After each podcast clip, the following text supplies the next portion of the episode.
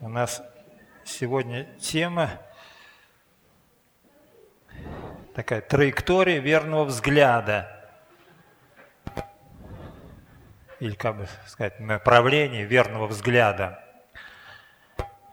Одна сестра, отличающаяся прямотой, говорит пастору, я что думаю, то и говорю. А он ей говорит, ты сперва думай, а потом говори. Почему вот одни христиане служат Богу и счастливы, а другие, ну, никакие приходят в церковь, да, но от них не веет жизнью.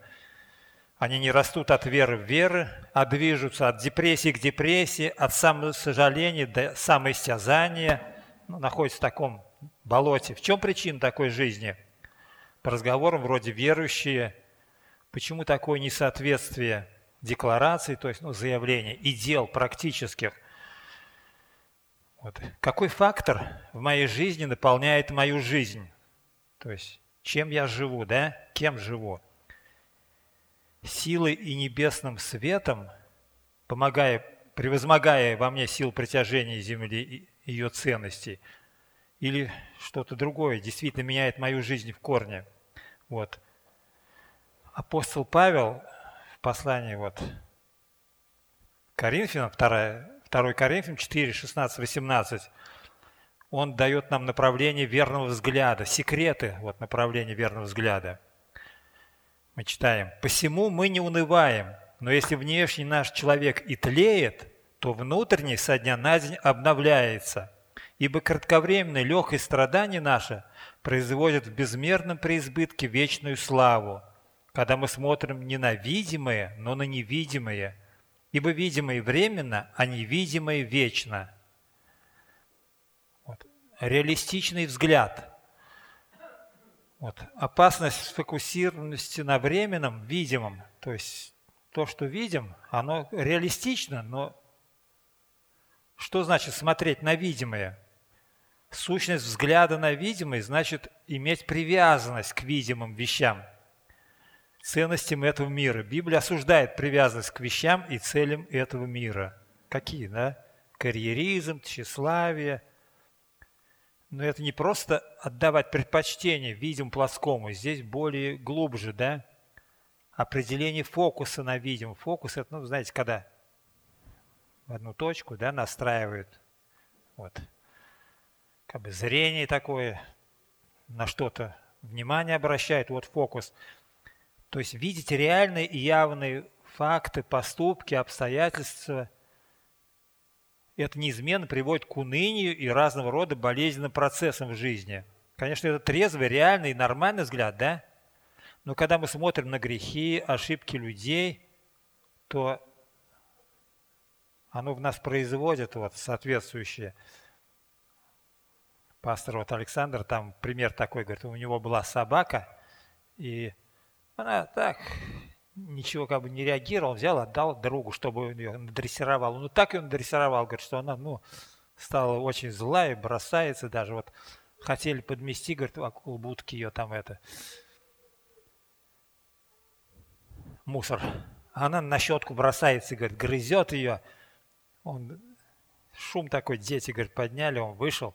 Она на него не обращает, говорит, ну, говорит, там это, собаки. Я же твой хозяин, все, ничего не понимает.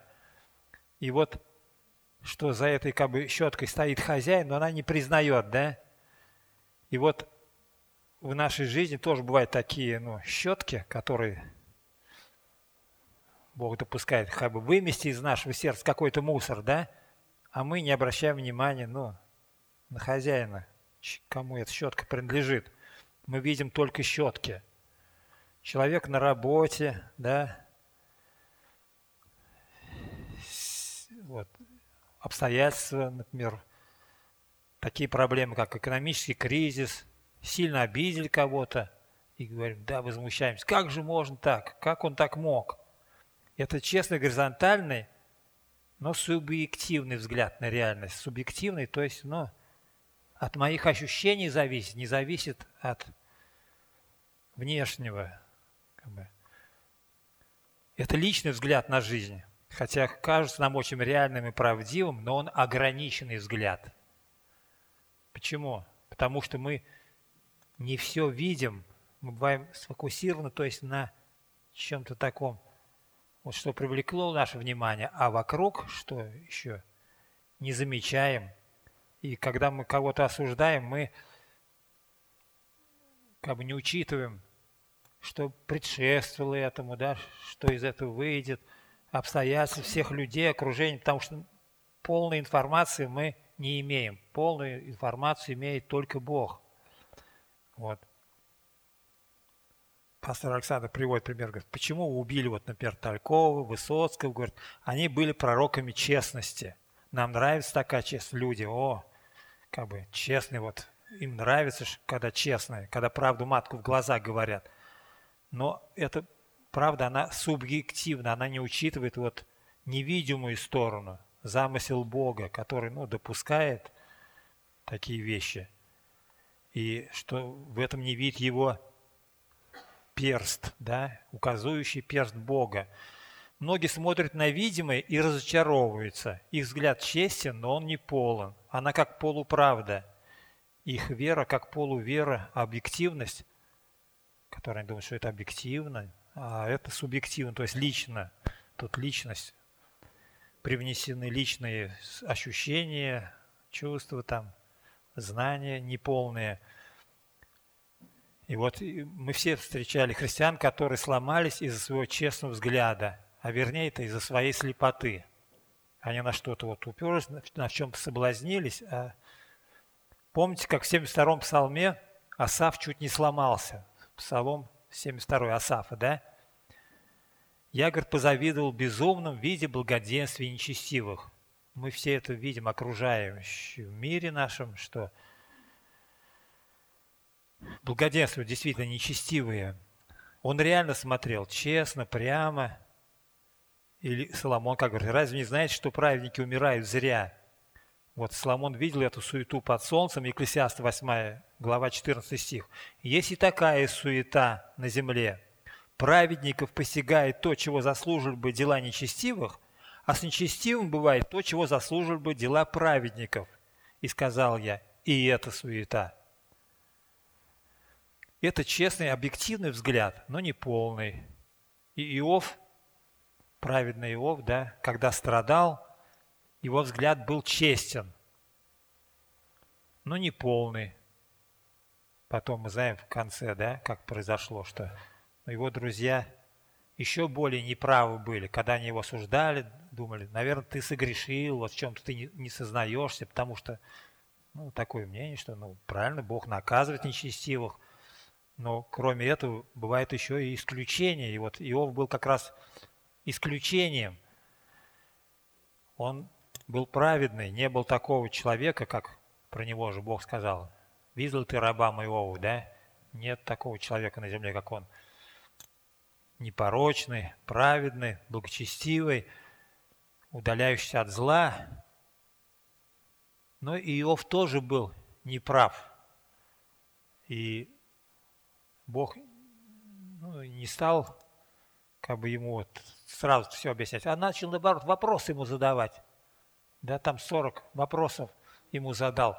И эти вопросы, то есть, где ты был, когда я творил, когда вот все это вот.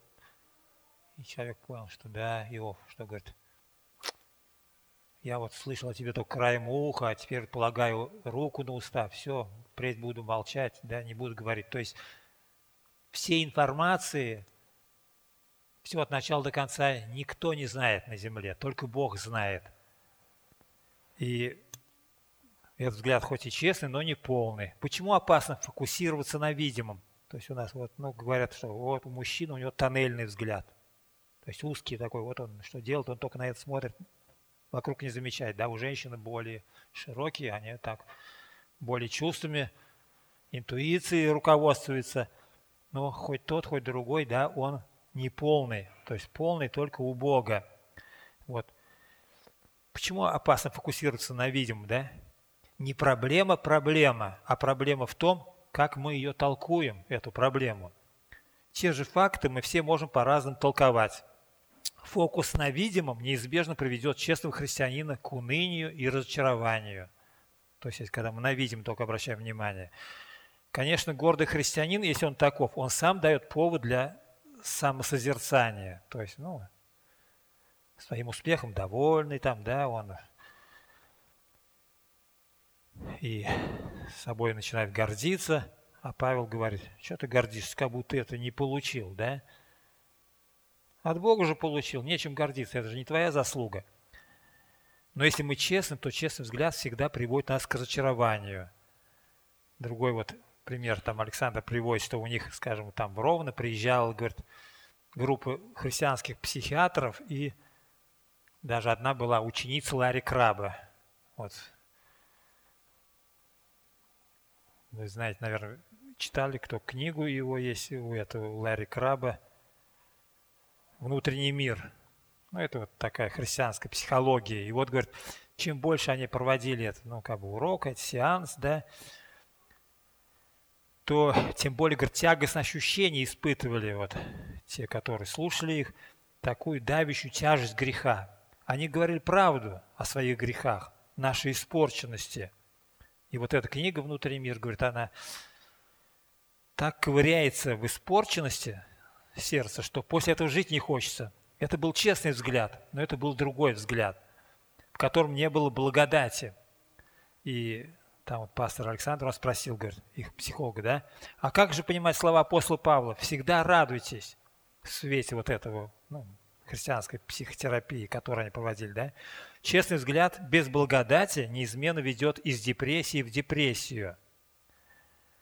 Сейчас, например, еще становится там тоже вот, ну,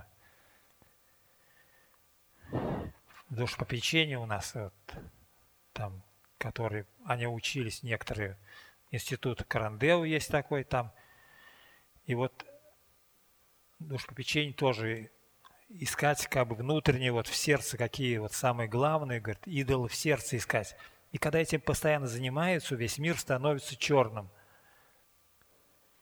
И в чем причина для уныния? У нас есть много причин для уныния. Например, мы унываем, когда сфокусированы на тленности нашего внешнего человека. То есть наш человек, он временный.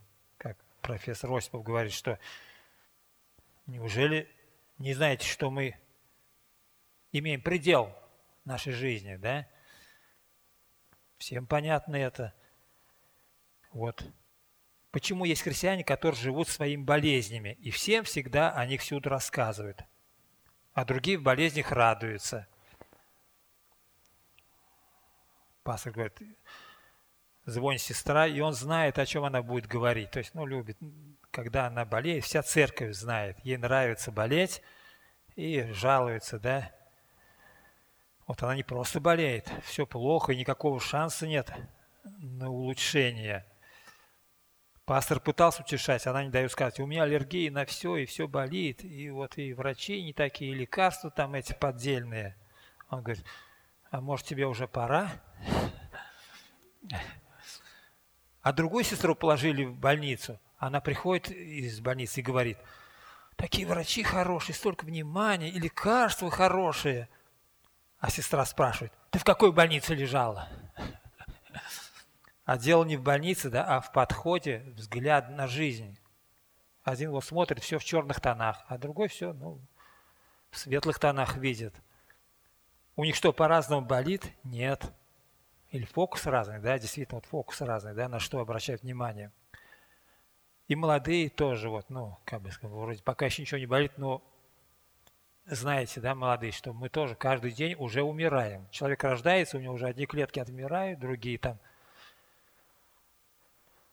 нарождаются, и пока он растет, да, вроде этот вот рост клеток превышает те, которые отмирают. Там даже у Рогозина, я помню, читал – там, например, ага, какие-то клетки там это вот за 11 лет обновляются, там другие за 7 лет обновляются полностью. А тем не менее, вот а приходит возраст уже, когда отмирающих больше, да, чем нарождающихся. И мы унываем, когда поглощены нашими кратковременными страданиями. Такой взгляд не дает нам правильно проходить сквозь страдания. Бог допускает их, имеет целью этих страданий. А мы жалуемся, да, Господи, почему вот мне все плохое? мы склонны впадать в самосожаление вместо вырабатывания ценностей стойкости и терпения, и смирения. Да? Если смотрим на видимое, то возникает вопрос, почему у других все хорошо, неужели Бог не мог меня наградить? Да? Ведь ты же этого достойна, как это реклама, да? А когда мы ставим себя в центре всего, мы деградируем. Мы унываем, когда видим лишь видимое. Мы унываем, когда видим плохих людей, а не свою реакцию на поведение. Да? Мы унываем, когда видим плохие обстоятельства, а не свою реакцию на них и на Бога, который знает, что делает с нашей жизнью. Мы унываем, когда привязаны к вещам, и вдруг мы теряем эти вещи. Да? Мы унываем, когда строим свое счастье, как Вавилонскую башню, а оно вдруг развалилось. Когда девушка или парень думают, что это мое счастье, да, когда выходит замуж и думает, о, принц на белом коне. Приходит время, говорит, конь сдох, броня заржавела, у принца болит живот. Одна девушка призналась, я, говорит, поняла после свадьбы, что конем была я. Вот. Мы унываем также, когда вложились в детей, в их образование, да, когда кончили институт, а работы нет и не предвидится. Не унывай. У нас предостаточно причин, чтобы в них были разочарованы. Вот. Нужно отказаться от их субъективного взгляда и научиться смотреть объективно на жизнь. Вот. Путь разочарования в чем он заключается, да? Посмотрим практически, как мы смотрим на видимое – как в нас проявляется путь разочарованной жизни? Куда и как мы будем смотреть, это наш выбор. Неверующий человек не способен смотреть объективно на жизнь. Он живет в одной плоскости. Он профессор Осип объяснял так, говорит. Есть, говорит, двухмерные. Ну вот есть, например. По плоскости он только вот, как говорится. А вертикально, например, он не знает, да? И чтобы на ту сторону как попасть, он знает, вот, обойти там туда, да? А мы, например, знаем, что вот туда дырочка, и ты уже на той стороне. Вот. А у Бога у него не трехмерный, даже не четырехмерный, да? И он гораздо все быстрее это может сделать. А мы, как эти двумерные тоже. Поэтому необъективно мы смотрим на жизнь в одной плоскости – и вот университет, он тоже как в одной плоской. Для него этот мир – это все, его финиш. В этом вся жизнь его. А верующий человек, живущий в двух мирах, он сует о всем, духовный сует о всем. То есть он и эту видимую жизнь, да, он ее проходит, видит, чувствует, знает. Но у него еще есть и другая, духовная жизнь, которую неверующий не знает. И он способен выбирать, как смотреть на жизнь, по-плотски или духовным взором. И вот дело в том, что мы смотрим на лишь лишь плотскими глазами, и от этого мы страдаем. Вот от чего мы унываем, когда смотрим плотскими глазами. Апостол Павел, он вот нам как бы дает траекторию верного взгляда, да, у него были все основания для уныния, если так вот ну, плоски рассуждать. Смотрите, внешние враги его преследовали постоянно. Он получал и от иудеев, и от римлян, да, от иудеев там три раза по 40 ударов без одного. Иудеи они да, придумали, да, чтобы... Если дать 40 ударов, уже в следующий раз нельзя уже давать 40 ударов. Они по 39 давали, чтобы можно было еще второй раз давать по 39.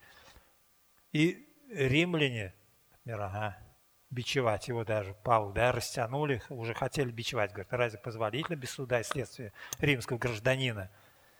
То есть, когда нужно, он воспользовался своими правами, как римский гражданин. А другой раз он, скажем, этим даже и не сказал ничего, когда и там их избили, да, с силой в тюрьму, ноги в колоду заковали, а они воспевали, прославляли Бога а потом хотели, да, когда уже, ну, Бог чудесным образом, там, землетрясение, темничный страж даже хотел себя умертвить, он говорит, не делай себе зла, мы здесь, никто узники не убежали, Все, он, о, государь мои, что делать, чтобы спастись? Веры в Господа Иисуса Христа, спасешь и ты весь дом твой. И он их принял, омыл, все. Потом на следующий день эти хотели отпустить их тайно. Говорят, как нас, римских граждан, без... Хотите тайно отпустить? Ох, они в страх пришли, что они так с римскими гражданами поступили. И вот, если посмотреть на видимое, у него все, как говорится, были основания, чтобы унывать. Да, но он не унывал. Он даже вот в таких страданиях воспевал. Его били палками, забрасывали камнями. Его тело было в шрамах от служения Богу и отдачи себя людям. Испытал и предательство друзей, которые были с ним от начала, да. Он жил, жизнь заканчивал сам в полном одиночестве, когда вот второй Тимофей, читаешь такой вот, и просил Тимофея прийти до зимы. Кроме того, еще ангел сатаны, который смущал его постоянно, да, удручал его, жало в плоть имел. Были ли это люди или болезни, которой он страдал, нам точно неизвестно. У него было предостаточно причин, чтобы ныть, да. Он жизни в церкви вложил, а в них проявились, проявлялись в этих церквах, да, свои амбиции – падкость святых на ереси и заблуждения, то есть, ну, заблуждения были в церквах, которые он исправлял. Постоянно возникал какой-то фокус, ну, у этих людей, например, лояльность к греху или тяга к греху, да, тяга к законничеству. И все это ему надо было переживать. Он все это видел в церквах, они его детище. Была потеря отношений с Варнавой, мы знаем, у них произошло огорчение, да, из-за Марка – как со старым другом, это все не могло не отразиться на его настроении. И в конце концов апостол Павел, он и стареет, заканчиваются силы, храмина уже покосилась, да, внешне были все причины, чтобы руки опустились. У него есть все основания, чтобы мы были земными реалистами. Но он так не поступал. Как и все мы можем практически смотреть на видимое, как можем? Это значит смотреть на свои страдания и видеть за этим подлых людей, гнилую систему власти, повальную коррупцию, если только земными глазами смотреть. И быть разочарованными за постоянно ухудшающее здоровье, боли близких, быть и, честный взгляд, быть огорченным из-за проблемы в церквях, эгоизма верующих, лжи, лицемерия, подлости. У Павла, например, было да, что он мог быть бы огорченным из-за шага Димаса, который оставил его, пошел в Фессалонику, возлюбив нынешний век. Это черствость к жертве Христа и Евангелию Сына Божия. Как не огорчаться после всего этого? Но даже после всего этого реалистического и правильного нам не стоит унывать. Апостол Павел говорит, что это видимое и все временное. Как я говорил, да? Первые сто лет только трудно, а там все пойдет. То есть наша жизнь это даже ну, не больше ста лет. И грех однажды закончится. Его дела тоже. Пастор Александр вот, ну, рассказывает пример. Он в Германии там раньше жил, друзья у него есть. И говорит, вот в Германии возле Франкфурта есть больница для душевно больных людей. И беда в том, что, говорит, есть в ней даже, ну, и пастора, и служители встречаются, да. И что случилось? Что они перегорели. Возможно, они взяли на себя не то, что им Бог поручил, но, скорее всего, они смотрели на видимое, и поэтому они перегорели. Билл Хайблс, я помню, читал тоже он рассказ. После 30 лет служения, там ему психиатр сказал, что, ну, тебя может там ну, непоправимый случится, он как бы взял, ну, он уже за 30 лет там подготовил, скорее всего, он даже, ну, как бы на год отстранился, как бы нагрузки снял, и потом опять продолжает у него вот эти лидеров подготавливает церковное служение, он, международное такое служение. И вот, чтобы смотреть не на видимые, а на невидимые – еще другой пример, говорит, один служитель вот изливал при встрече с пастором негатив на людей, служителей, возмущался, возмущался. Тот его, ну, в течение шести часов слушал, беседовал с ним И, фокус сместился, да. Он заглянул в свое сердце, его отношение к Богу изменилось, его отношение к людям изменилось. Он увидел во всем это Бога. Вот правильный взгляд, то есть за внешним видимым видеть невидимого Бога. А до этого, возможно, был честный взгляд, но был негатив. Часто Бог использует людей, чтобы наше сердце привести в правильное состояние. Наш субъективный взгляд возникает из ограниченного взгляда на жизнь. Наш взгляд на видимые его проблемы истинен, но ограничен и не полн, если мы не учитываем все факторы.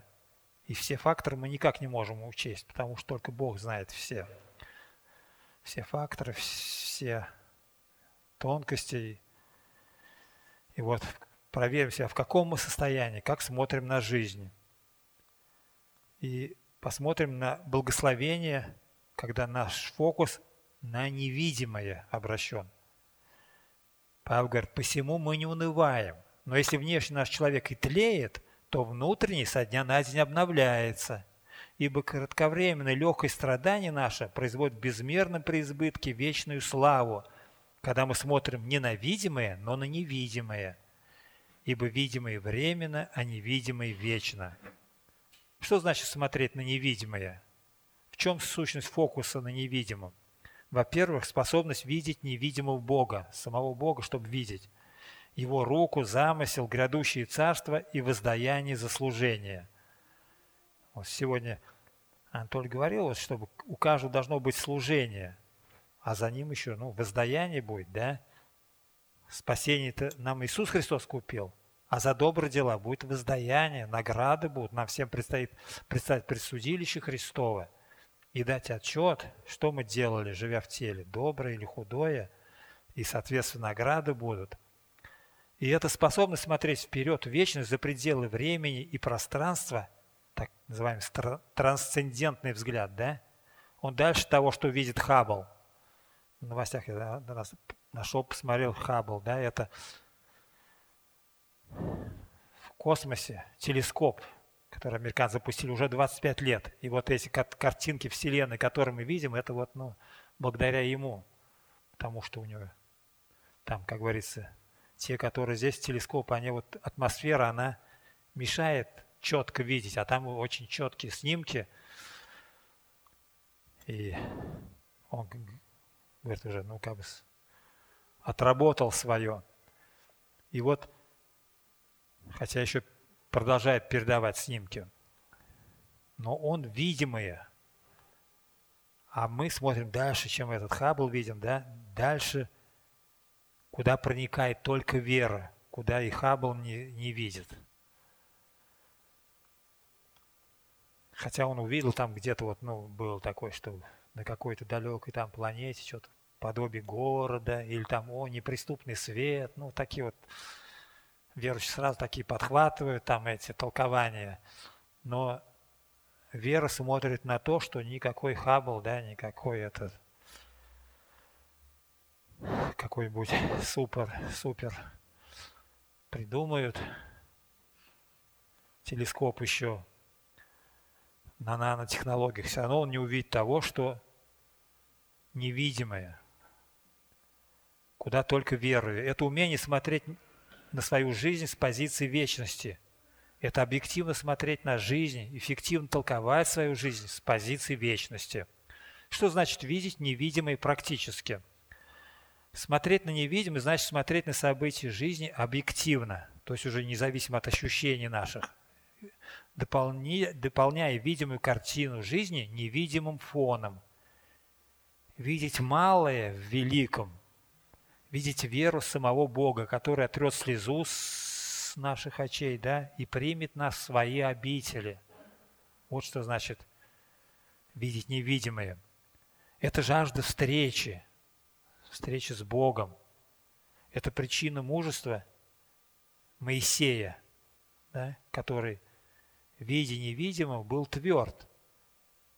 Вот а у него была борьба, да, и с фараоном, с кастой жрецов там, вот. У него была невероятная жизнь, что в пустыне, что в Египте, а где он брал силы? Он, видя невидимо, был тверд. Также вот видеть невидимое, это значит ожидать суда над нечестивыми и беззаконными людьми, ожидая Христа и ждать воздаяния. Где не будет несправедливости из безбожия, там уже не будет несправедливости. Да? Мы знаем, что Бог справедлив. В конечном итоге абсолютно Он справедлив. Но мы видим, когда несправедливость, возмущаемся, что вот Псалом 72 Асаф, он говорит, что 72 книга пророк, это Иова, она говорит об исключениях, то есть мы, встречаясь с исключением, можем неправильно понять Божью справедливость. И потом еще, когда нас, которые по справедливости заслужили смерть, да, и ад, а Бог с нами не по справедливости, а по благодати поступает. Хотя мы все очень за справедливость, да? И вот ждать воздаяния, ждать будущего, это значит видеть грядущий прекрасный Божий мир. Это ожидать нового порядка. Не тот, который, ну, люди мира сего ожидают и обещают новый мировой порядок. Да? Мы знаем, что за этим стоит не Бог, а сатана, которые идут к этому мировому правительству, чтобы воцарить Антихриста. А нам Бог это открыл в своем слове. Нужно помнить, что апостол Павел видел невидимое, и он знал, куда шел. А я говорю, знаю, что Искупитель мой жив, да, как Иов говорил. И он сильно восстановить распадающее тело. И также Павел говорит, я знаю, что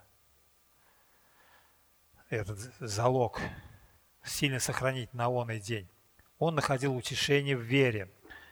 Это значит видеть вечный замысел Бога в земных страданиях, зная, что призваны по его изволению, все содействует ко благу, даже если мы этого блага не понимаем. Ну, в конечном итоге, к нашему благу. Помните, суть блага, вот, пророк Иеремия говорит, там какой, да?